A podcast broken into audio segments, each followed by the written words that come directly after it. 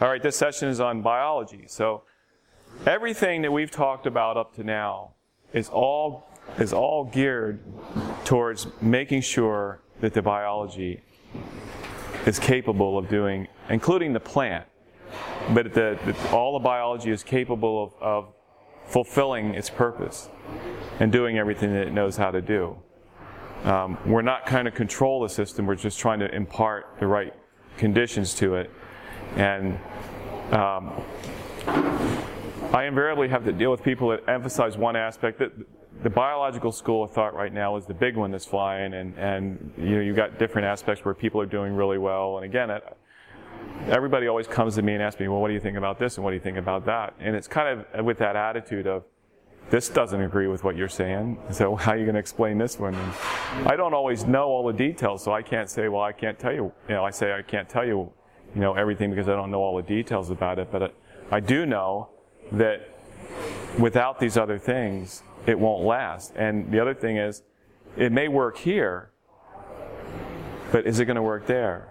Like, there's a fellow named Gabe Brown in the U.S. Have you heard of Gabe Brown? He's building fertility up in, in uh, South Dakota, North Dakota. I think it's North Dakota. Um, and it's, it, it's, working really well. I mean, you can take certain aspects of these if you have other um, other aspects in a sufficient place where the biology can work with it. But if you were to take that and go to south, the southern part of the U.S. in highly weathered soils where there's just nothing to work with, it's not going to work. And so it comes back to the whosoever principle again. You know, so if, if some things, I'm not going to, I'm not to say, oh, well, they're doing the wrong thing, because I don't think I have a right to say that. But I, I, you know, I need to know, is that going to apply across the board anywhere? If I'm to, if, if somebody needs to apply that. But if it's working and you can use biology and it's increasing the capacity for life, then I'm not going to say, I'm not going to object to it. It's not, it's not, I don't have the right to say this it's not working. I mean, people using uh, sea minerals, whether you're talking about the sea minerals and um, biochar is another one where some people seem to be having, you know, tremendous success and I've actually had some really good success with it in certain conditions. In other conditions, we haven't really seen any um, any benefit from it. And so I just stay with what the tried and true is, and I try to keep up with what this other stuff's going on. And uh, I remember uh, Neil was asked one time about something they were doing in the Middle East, and it just seemed, you know, how in the world are they doing that? But apparently they were doing it, and I just answered like he does. Well, I don't know how to do that. I don't know how to do it, and so, you know, unless I until I get an understanding of, of what it is, I just stay with what I know works consistently. And you know, like I said, I don't feel like I have the, the responsibility to tell somebody, "Oh, that you can't do that because it's not supposed to work." It's not. That's not up to me. So, anyway, so we're gonna we're gonna look here at. I call this. Excuse me. I call this the unseen agencies, because you don't see them. They're working. It's kind of like I think the angels. They're working out of sight to foster life, to encourage life, and, and and, we don't see them, but they play a tremendous role. And the more that we provide the, the means of them playing that larger role, the more that role they play. So uh, that's why I call it that. I don't know if that's you know uh, reasonable to do that. It just I, I, just think you know we don't see them, but they're doing they're there and they're they're working behind the scenes and they're doing a tremendous job of of making sure that life um, prospers however they can. So so let's we're going to look at the. How if I plug that in? This is the uh, the soil food web, and again, you'll see here that there's everything is connected to everything else, and everything is dependent on everything else, and everything is giving to something else in in this system. It's a mutualistic system that's interdependent. And it, and it works really well with the principle of freely you've received, freely give. As soon as you, as soon as you um, inject, interject into that, I've got to get mine, then, you know, when the, the, the, the problem is that there's not enough for everybody, and somebody loses their food source, then hostility starts taking over. And when we talked about, uh, we'll talk about a little bit here, how biology can go from uh, pathogenic and destructive to probiotic and benign. And it's all a matter of, you know, if do they have their food source and are they playing their role? Are they, are they fulfilling their purpose in, in the growing system, in life? And it's just like us, you know, take our food source away and, you know, people turn pretty hostile in a hurry and they resort to all kinds of other things to, to try to secure, secure a food source. So it's about restoring, you know, the right character to the, the system again. Um, and I, I, won't. I was just showing you this to see that there's there's steps in this, and they all play a role in the process of providing fertility and maintaining fertility and providing nourishment to the plant. So we're going to look at these kind of as, as individual components um, and some of the roles that they play in, in that food web. And the first one we're going to look at is bacteria. I just put some pictures up here of, you know, to kind of give you an idea. There are lots of different, there's several different kinds of bacteria in that picture. Um, but there's different types, and the first one we're going to look at there is the nitrogen fixers. These are the these are the bacteria who will actually, you know, fix nitrogen out of the air, like you talked about this morning. You know, and they can, under the right conditions, they can continually supply that nitrogen to the growing system. And the interesting thing about it is there's a, there's a communication that goes on between the plant and the microbes. And when the plant needs more, it kind of says, here, here's a few more, uh, using one of Dr. Elaine Ingham's words, here's a few more cookies. Give me some, uh, how about trading for some nitrogen? It's really energy compounds. They're, they're providing the photosynthate, the energy that the, the bacteria can't generate on its own. And in exchange, the, the bacteria says, okay, I'll trade you nitrogen for the, it might be other things, but in this case, um, so you have the rhizobium bacteria that are symbiotic. They depend on a relationship with um, legume type plants. And then the azotobacter are free living nitrogen uh, fixing bacteria, and so are the cyanobacteria. They don't require that symbiotic relationship. Did you ever wonder when you drive down the road and you see natural systems and they're green and nobody put any fer- nitrogen on them, didn't put any fertilizer on them? Well, how does that happen?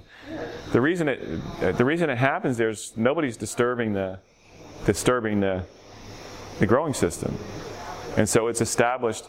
Uh, I'm going to talk about this tonight, but it's established stability at the level of growth that it can maintain it at. It can't go any higher than that. Um, and so it's established the system, the biological systems and everything else that can maintain life at that level. And nobody's, nobody's putting any in, input into it. Um, then you have the nitrifiers. Uh, they're aerobic and they're actually releasing nitrogen uh, and making it available to the plants by the breaking down of, of uh, nitrogen materials. The denitrifiers are anaerobic and they actually uh, cause nitrogen to return to the air. They return it to a gas. They, because they're anaerobic, they're pulling the oxygen off to get oxygen because they have to have even the anaerobic organisms have to have oxygen. They just pull it out of from other sources, and so they're taking the oxygen off the nitrate to get the oxygen, and that put, takes it back as a gas back into the atmosphere on it. Um, the fourth one is decomposers. Uh, those are primarily actinomycetes. Do you ever, when you smell the dirt after a rain, or if you, that smell after a rain, or you pick dirt up and you smell it and it has that earthy smell? Well, that smell comes from the activity of actinomycetes in the soil. And so you can tell how vigorous that activity is by the smell of your soil. If you pick your soil up and it has no smell, um, well, there's not a whole lot of that going on, activity going on. Whereas if you pick it up and it has that really earthy kind of smell to it, you've got you know vigorous actinomycetes activity going on in the soil, including others. And all are required. I don't have on here the, the, the, denitrifiers are the biggest problem here. There are some there are some bacteria that can behave behave in a pathogenic way, but they don't always behave that way. It depends on whether they have their food source or not. Okay, the next the next group, and um, I'll, I'll, talk about something after I get done explaining this. The, the, the, balance between the bacterial and the fungal populations in the soil here in a minute. But uh, you have the saprophytes that live off of dying organic, you know, in decaying organic matter, um, breaking things down, you know, decomposing uh, organic materials. You have mutualists, and the mutualists are most of what people, if you've heard of mycorrhizal fungi before and the importance of it, well, that's what these mutualists are. They establish a mutual relationship, just like the rhizobium bacteria do, with the roots of the plant. Uh, and there's the, the VAM fungi, which is an endofungi. That stands for vesicular arbuscular mycorrhizae. So it's easier just to say VAM fungi than, than all of that. Um, and some of these, they, they actually put their roots right into the cells, the root cells, uh, and the others put it in between the root cells on it. And the ericoid uh, fungi is actually associated with the um, there's ericaceous plants, and it, and only ericoid fungi can uh, establish a mutualistic relationship with those plants. Blueberries is one of those. Um, rhododendrons, azaleas, they're all, and you know, I tried to find one time an inoculant for blueberries, and you can't get one commercially yet. I, they have a hard time for some reason. They have, they're having a hard time, you know, artificially, you know, growing the, the ericaceous fungi. But you can get the other two as, as inoculants. And I encourage people if you're if you're um, if you're really just starting out and the soil's in poor condition, that you know inoculating with a VAM fungi with a with a mycorrhizal fungi is a good idea. Why is that? Uh, when I do when I do work with fruit growers, you know, a lot of times they'll want to just fertilize down the tree line because they've been told that the, the roots of the tree don't go any further than the drip line of the tree. And so they'll only fertilize along the tree line underneath it. They won't fertilize the whole field. But actually, trees will put roots out as much as 50% further than the drip line. And even, even if they didn't uh, put roots out that far, the mycorrhizal fungi will cover the entire area. And if you establish that relationship, well, then it draws, brings water to the tree. It brings particularly phosphorus to the tree in exchange for, again, those, those photosynthates for the energy compounds. And they develop that relation where you, you begin tapping a much broader um, area for nutrition, for nutri- nutritional resources. And um, so they say, so I, when I say you should broadcast the whole area, you fertilize the whole area, not just the tree line.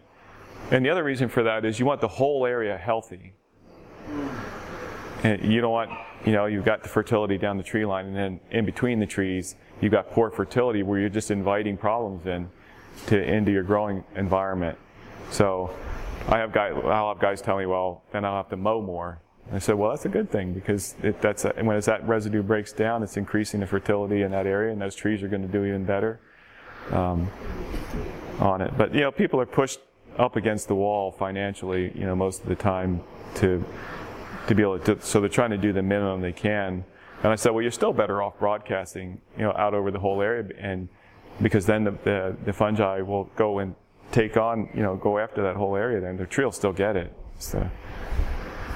Um, then, of course, you have pathogenic fungi, like uh, some of them are Pythium, Rhizoctonia, Phytophthora, and Verticillium.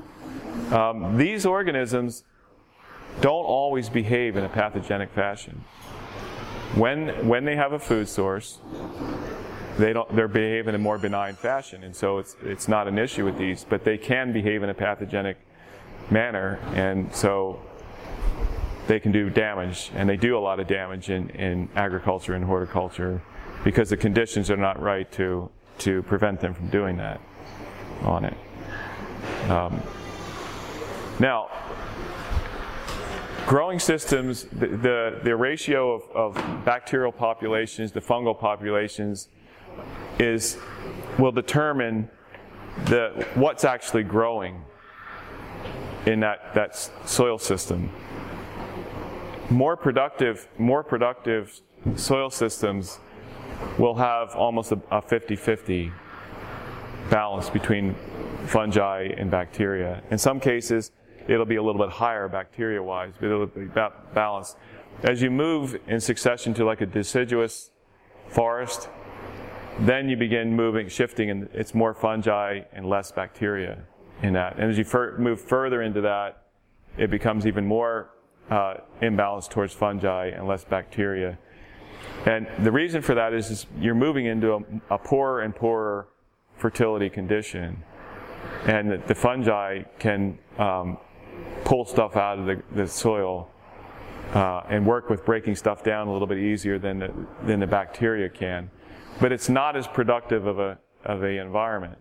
Now, on the other side, the practices that a lot of people use using a lot of nitrogen and potassium and everything, they actually push the bacterial populations up above what they sh- should, and they don't get the fungal populations that they need. And so they create an imbalance. You can create biological imbalances just as much as you can um, chemical imbalances or air, you know, the lack of air in the soil and everything.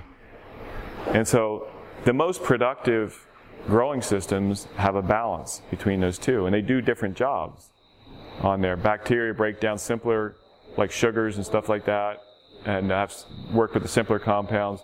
And the fungi are able to break down more comp- complex and complicated materials and make them and cycle them again.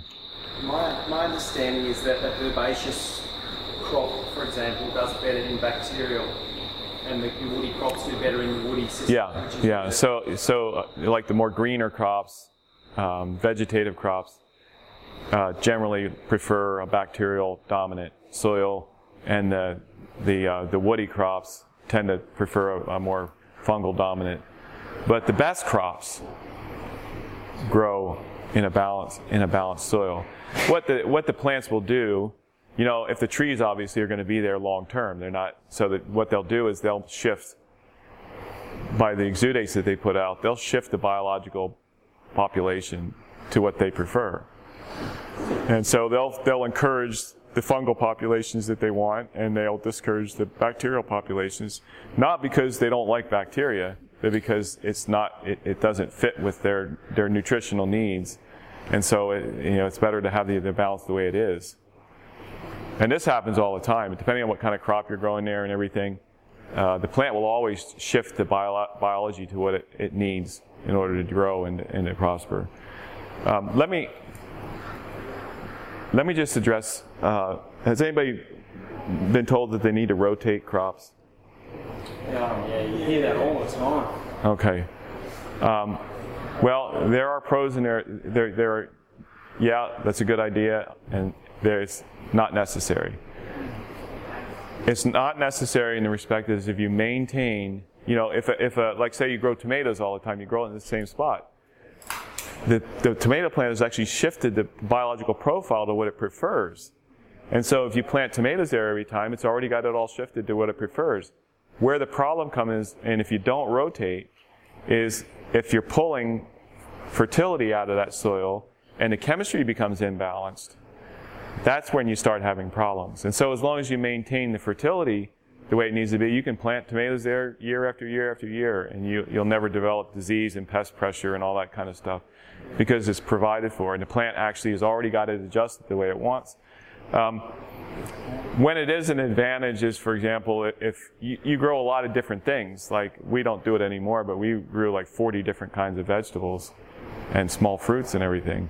Uh, the, the communities we're in now, corn, beans, and tomatoes, and that, you know, that's predominantly what they want. And we don't have quite the the interest in varieties like we did in Colorado, where we are now. It's it's a, a more uh, plain fare that they prefer. So uh, we still grow a lot of stuff for ourselves. But if, if you, like if you're gardening, for example, and you're wanting to maintain your fertility, well, moving stuff around so you don't have to take a soil test from this bed and that bed and that bed, but moving it around so you're you're averaging out, you're balancing out the the um, the fertility to prevent having to uh, take so many soil tests to make sure to, ma- to maintain it. That that's a, that is a good reason to, to rotate. Um, another good reason to rotate is sometimes the effects of a crop growing before another one actually enhances the growth of the one after it. But the, the other is true as well. Sometimes the effects of a plant growing before it can actually be detrimental to the like if you're growing um, brassicas, broccoli, cauliflower, cabbage, kale, col- uh, uh, collards, those type of things.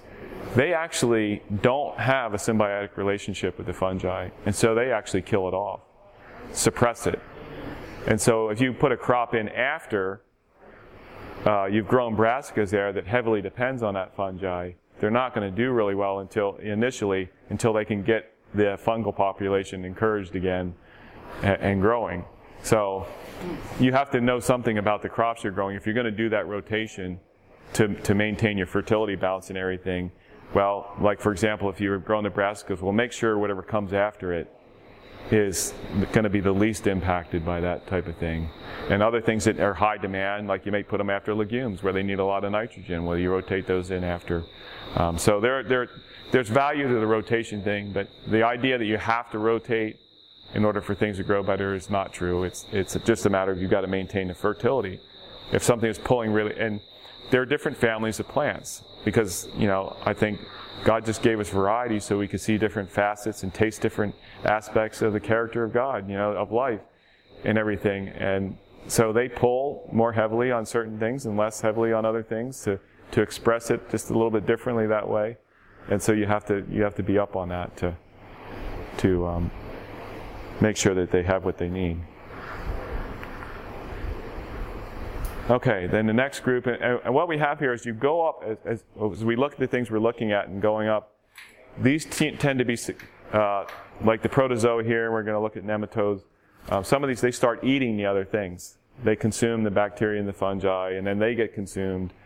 And, uh, and then in the process, nutrients are released. Like, for example, bacteria have a lot more nitrogen in them than the, the, the uh, protozoa and the arthropods and the ciliates and stuff or uh, the uh, protozoa, yeah, and the, and the um, arthropods. And so when they consume them and they excrete what they don't need, well, then nitrogen is made available to the plants, and then the plants are, take that nitrogen out because they have different, you know, nutritional profiles that they need. And as you move through that process, it just uh, makes stuff, nutrients available to the plants that they need in the form that they need them. Is that also true for when you plow? You expose the bacteria and kill them, and then that, ex- that releases the nitrogen to the plant, and you get a burst of growth? Well, usually when you plow, yeah, whatever you expose that gets dried out because the moisture is not there. But actually, putting air into the soil will cause the bacterial populations to explode if the nitrogen is there. Um, that's remember we were talking about earlier when you if you keep plowing and you don't change the chemistry that you burn you should burn out the organic matter. What happens is you put that air in there that stimulates their growth, having the oxygen there. And so they go after whatever food source they have. If there's residues and adequate nitrogen to break it down, they'll go after that. But if there isn't, they'll go after the humus in the soil and they'll start consuming that. And then loss of the humus then removes um, structural components. And if the chemistry is not good, then it pretty soon it gets it gets worse and worse as you go along. So. Um, but it would kill off, you know, exposure to the sun and, and, and higher levels of air uh, and the loss of moisture and everything. You would get some kill off of the population, but they'll just they'll just explode back. Um, you know, where they're protected under, underneath the soil. On it. In most cases, for, for people who are growing produce, growing vegetables and fruits, they're probably, I didn't say that on the, fun, the, the, the fungi, but they're probably short fungi. The way most agriculture is practiced, it tends to destroy fungi and it, and it encourages bacterial growth. Um, and so, if you, I forgot to do that on the carbon fertility, we didn't talk about compost tea. You know, you know you, making compost teas to, to inoculate uh, um, microbes, bacteria, and fungal organisms and others. I used to actually bring humus in from Alaska. It was a native humus and the world record holder for most vegetable production grew all of his stuff on this on this humus. It's just incredible. It, it, it's just really productive. Not all the stuff up there in Alaska was like that. Um, and they dig it out because they're building houses they can't build on top of it, so there's just mountains of it. It's like a waste product to them. They don't value it for what it is. Um, we can start importing that stuff. Huh? We've got, to, we've got to start importing that. Yeah, well, the problem is that people discovered it, and now that, that people have discovered it, and everybody thinks, oh, well, now we can charge people for it. I used to bring it down by the semi load, and because they, you had semis who were coming back, they were hauling, you know, supplies up to the oil fields and, and to Alaska and everything, and, and they didn't have anything to come back with, so they'd load up with that and bring it back, and you could get you could get the transportation costs pretty good, everything. But it started getting really expensive because they all of a sudden discovered there was a demand for it, and uh, so I went to just making compost tea out of it, and they don't even they haven't even been able to identify. There's tens of thousands of species of fungi and bacteria and everything, and most of them they don't even know what they are. Yeah, in there. And so I was using it, I just started using it, making a compost tea out of it so I could continue to inoculate uh, my soils in the event. I, I mean, most soil biology has been wiped out because of the practices that agriculture has used and gardening has used over the last few decades and everything. So when you, so putting it back in is that we don't really know, you know, what the effect is going to be of all of these, but when they grow world record size, I mean, I know the guy that I, I know his brother, the guy who did that, uh, um, John Evans. I know Roland, his brother, but you know he had a 24 pound celery. Yeah, celery is 24 pound celery. It was about it was about this tall, and it was about this big around. Um, the uh, I can't remember. I'm trying to think of a beet. He had a beet, you know, like a, a red beet uh, that was I don't remember how big that was, but I, I mean the weight, but the beet was about this big. The genetic, let me. Just on NPK nitrogen source, that it was growing on humus. Just on, uh, yeah, on humus. That's all it was growing on. And he was, he was just making, he was pouring over it with compost tea too. He was growing in it, and he was pouring the compost tea on it, and and everything. But um, That's epigenetics gone wild. yeah, well, it's it's actually, you know, the genetic potential. Did you ever look at a plant and see how many flowers it puts on? And then how many flowers actually pollinate and produce anything? Yeah.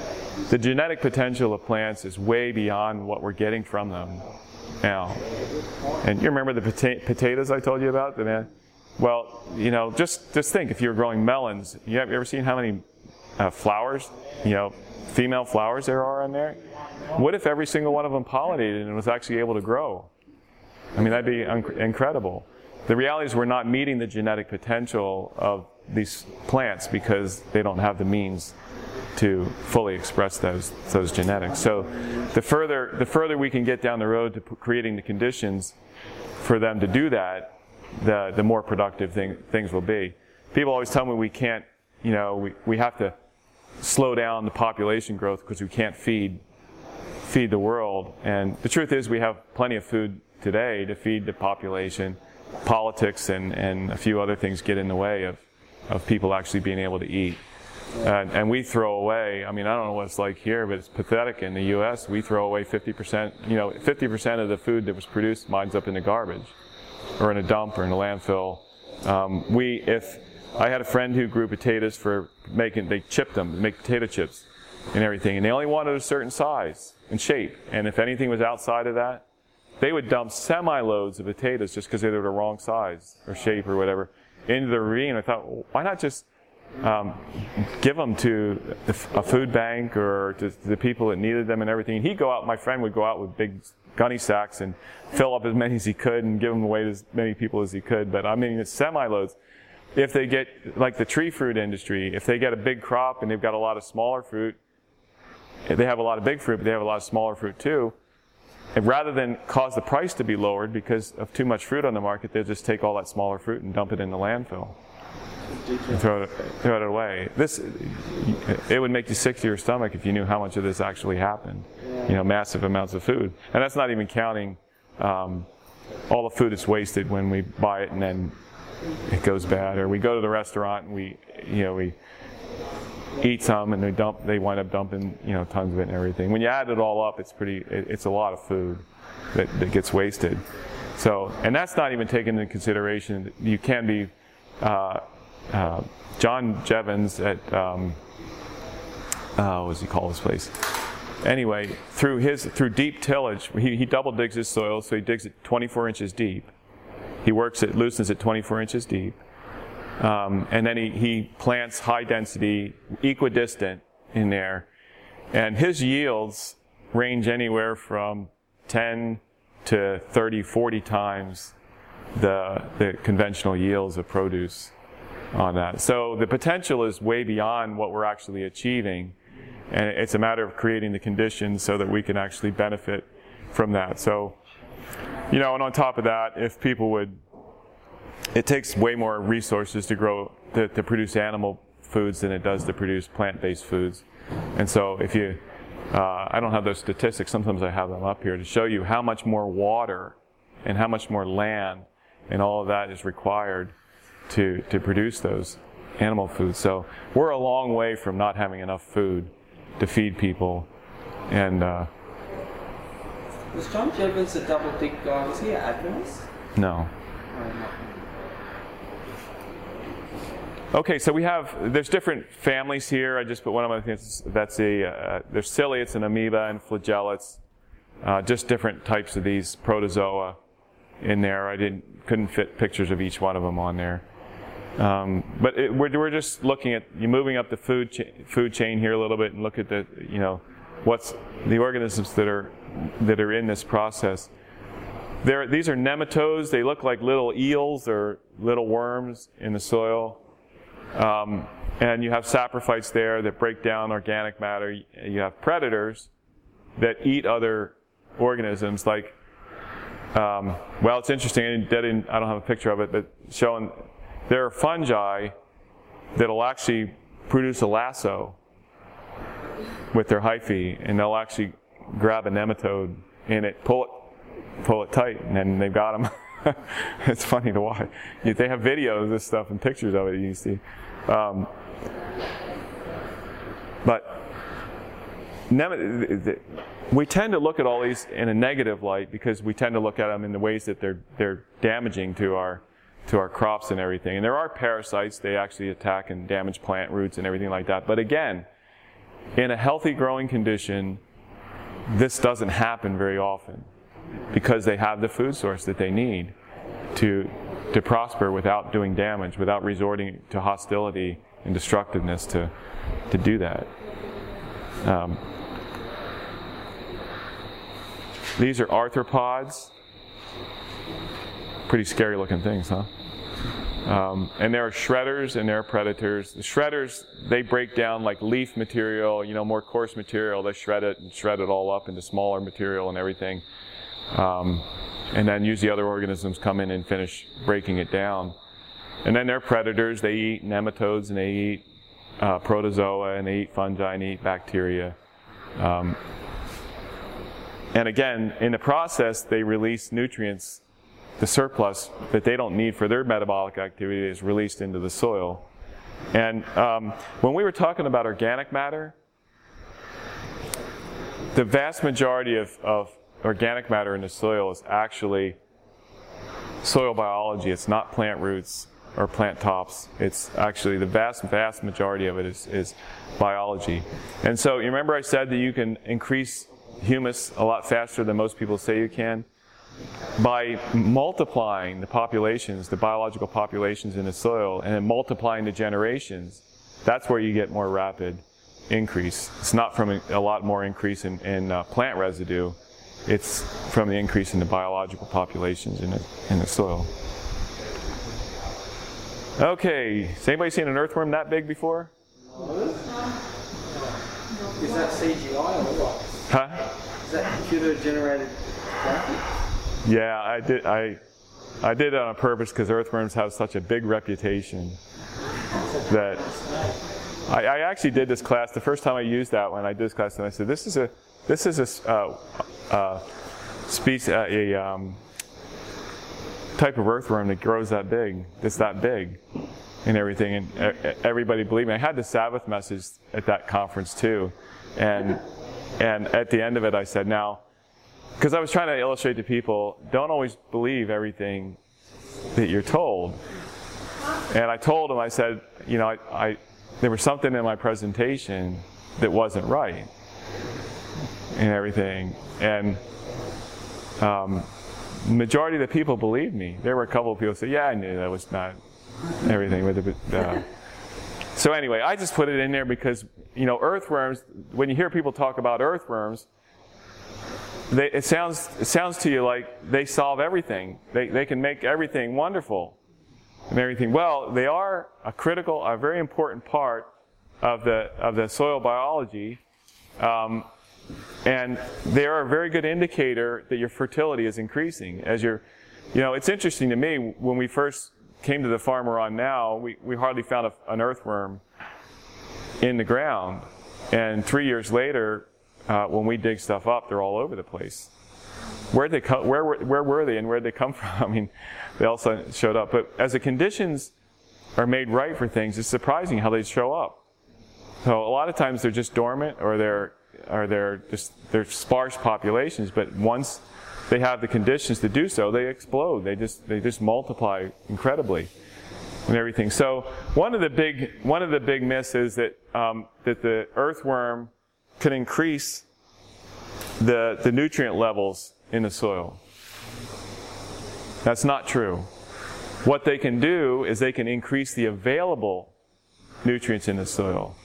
And so what's the difference? Well, people get the idea that somehow or another if you're short something, that all of a sudden they're going to manufacture it. They're going to they're going to they're going to make it um, exist, and that's not true. But they can make more available, and particularly on trace elements, they will make more available to the plant the nutrients that are there in their process. And of course, they do recycling because they they they break down organic matter um, and digest it, leaving their castings behind, which are highly fertile. That's the material that you know, the, the uh, nutrients are in a more available form in those castings.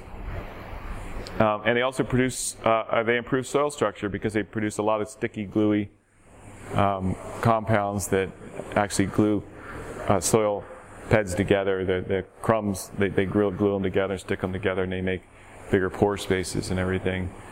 Uh, but yeah, they're not Superman or anything like that. They, but they are a very good indicator. You know that you're getting the right direction when you start to see the earthworms start to show back up and start to, to proliferate in your soil. Um, and who knows? We had we had some night crawlers where I grew up as a kid in Pennsylvania that are almost that big, but not quite.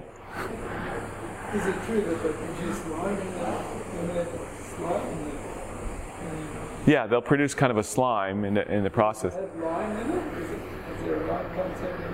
Uh, no, not more than is in the soil. It just makes it more available if there is if there is material there. They don't. The idea a lot of people give is that they balance your soil out. They don't. They just increase what's there. You know, they're not going to balance it out for you. Um, something else I was going to say about the earthworms.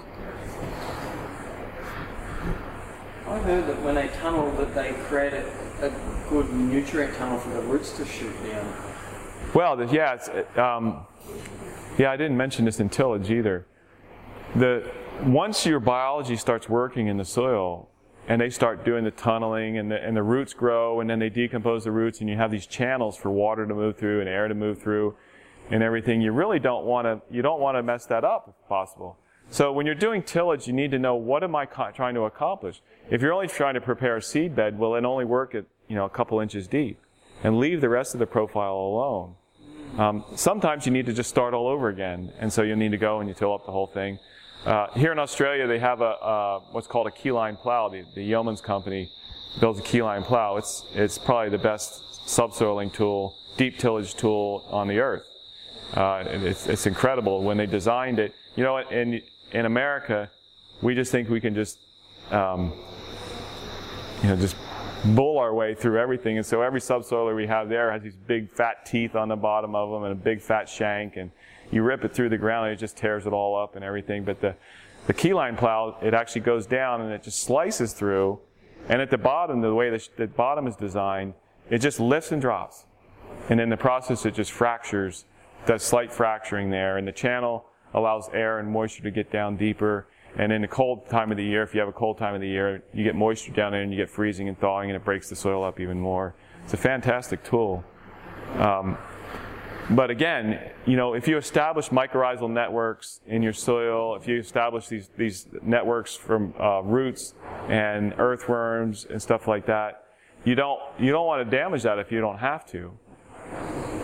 In fact, there was some research done on summer squash. They wanted to see how effective no, not tilling and cover cropping and then rolling and crimping it down and using plastic mulch as a cover, you know, how much difference there would be in growth time and everything.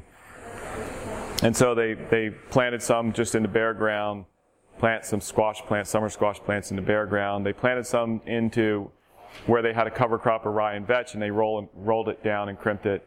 And then they just planted through that. In other words, they didn't till it. The other, the other area they had tilled. Um, this area they didn't till it, just planted through the, the rolled and crimped down cover crop. And then they did uh, plastic mulch over soil that was tilled. And then they did plastic mulch over the rolled and crimped uh, cover crop. And the difference between the tilled soil, the, the, the, the yield time, the difference between the yield time between the tilled soil and the one with the plastic mulch over the crimped and rolled cover crop was six weeks. Whoa. Came in six weeks earlier on the, the crimped and rolled uh, ground with the plastic mulch over it. Because one, they didn't disturb the soil, so they didn't destroy all the mycorrhizal networks and all of that that had to be reconstructed and everything. So the, the fungi went right to work. As soon as they put the plant in there, the, the relationship was established and it started tapping the resources in the soil. Whereas if you till it up, um, it, then it has to all be reconstructed and, and sorted out and everything, and the, the mycorrhizal uh, networks rebuilt, and um, and so the uh, so you, you, it takes a while but to even get going because you you don't have the systems in place to to go. And the plastic mulch just warmed the soil earlier, just having the plastic mulch over that, as opposed to it was actually the uh, the uh, the rolled and crimped one without the plastic mulch in came in second, not the plastic mulch over the, the tilled soil. So even you know even with the rolling crimping, it, it saved more time not disturbing the soil there than it did having the soil warmed earlier from the plastic mulch. Is that interesting? Do you remember where the study came from or where you picked it up? It was out of Canada, and I don't I don't remember off the top of my head right now on that. Okay. Um, this is just a primer for soil biology. I put that up there, you know, for people. This is actually was actually done by the USDA in the in the U.S. by Dr. Elaine Ingham. Everybody is, you know, um, wandering after right now with the biological um, approach and everything. It's a really good book, but there's a lot of there's a lot of books out there on soil biology. I encourage you to, to you know look into it a little bit more, understand a little bit more how it all works together, um, so that you can see how many things they actually wind up doing. You know, there's tons of stuff that this biology is doing in the soil. One of, one of the interesting things that's happened is we're, as we're destroying the biology in the soil with the chemicals that are being used and everything, um, we now have uh, synthetic polymers to hold water because we burnt the humus out. It was the water holding capacity and the structure is no good. Uh, and so now they're they're making synthetic polymers out of cornstarch and and uh, and then people are applying that to the soil to try to hold water. And because the, the because the biology, all the glues and the chemistry is not holding the soil together when it's washing away, they're now producing um, compounds that will glue the soil, glues that will glue the soil together to, to hold it together. D- can you see the, the more that you destroy the natural system, the more that you have to have interventions to try to compensate for the for the fact that those things are not functional anymore, and that's that that'll just bankrupt you. I mean, eventually you can't you can't. And why would you? I mean, if it can all be done by organisms that already know how to do that and do it really well. To um, anyway, that's it. That's the end of this section. I usually try to leave this one a little bit short because I don't even know where our time is. Time's up. Okay. All right. So does anybody have any questions? Or comments? If not, we'll just take a quick break uh, and we'll get on to the last one. this is roll, uh, rolling crimp. What do you mean by rolling crimp? It's a it's a tool. It's a rolling tool that has metal at angles on it, edged, you know, piece sheets of metal stuck up on it that are welded onto a wheel. And when you roll it, it pushes it down and it crimps the stems. It breaks kind of breaks the stems. Yeah, and, and so that that that kills the the the crop. It's usually with rye and vetch that they do it, and the rye winter kills. I mean, if you have to have a climate where it would winter kill, or you have to use something that would die anyway. Um, and then the vetch, when they crimp and roll it, it kills it. And so then they don't have to go in and, and put anything on it. When we were talking about water, I'll, do that when I get back. Just remind me to talk about the infiltration thing and how plants actually make that work better too. This media was brought to you by Audioverse, a website dedicated to spreading God's Word through free sermon audio and much more. If you would like to know more about Audioverse, or if you would like to listen to more sermons, please visit www.audioverse.org.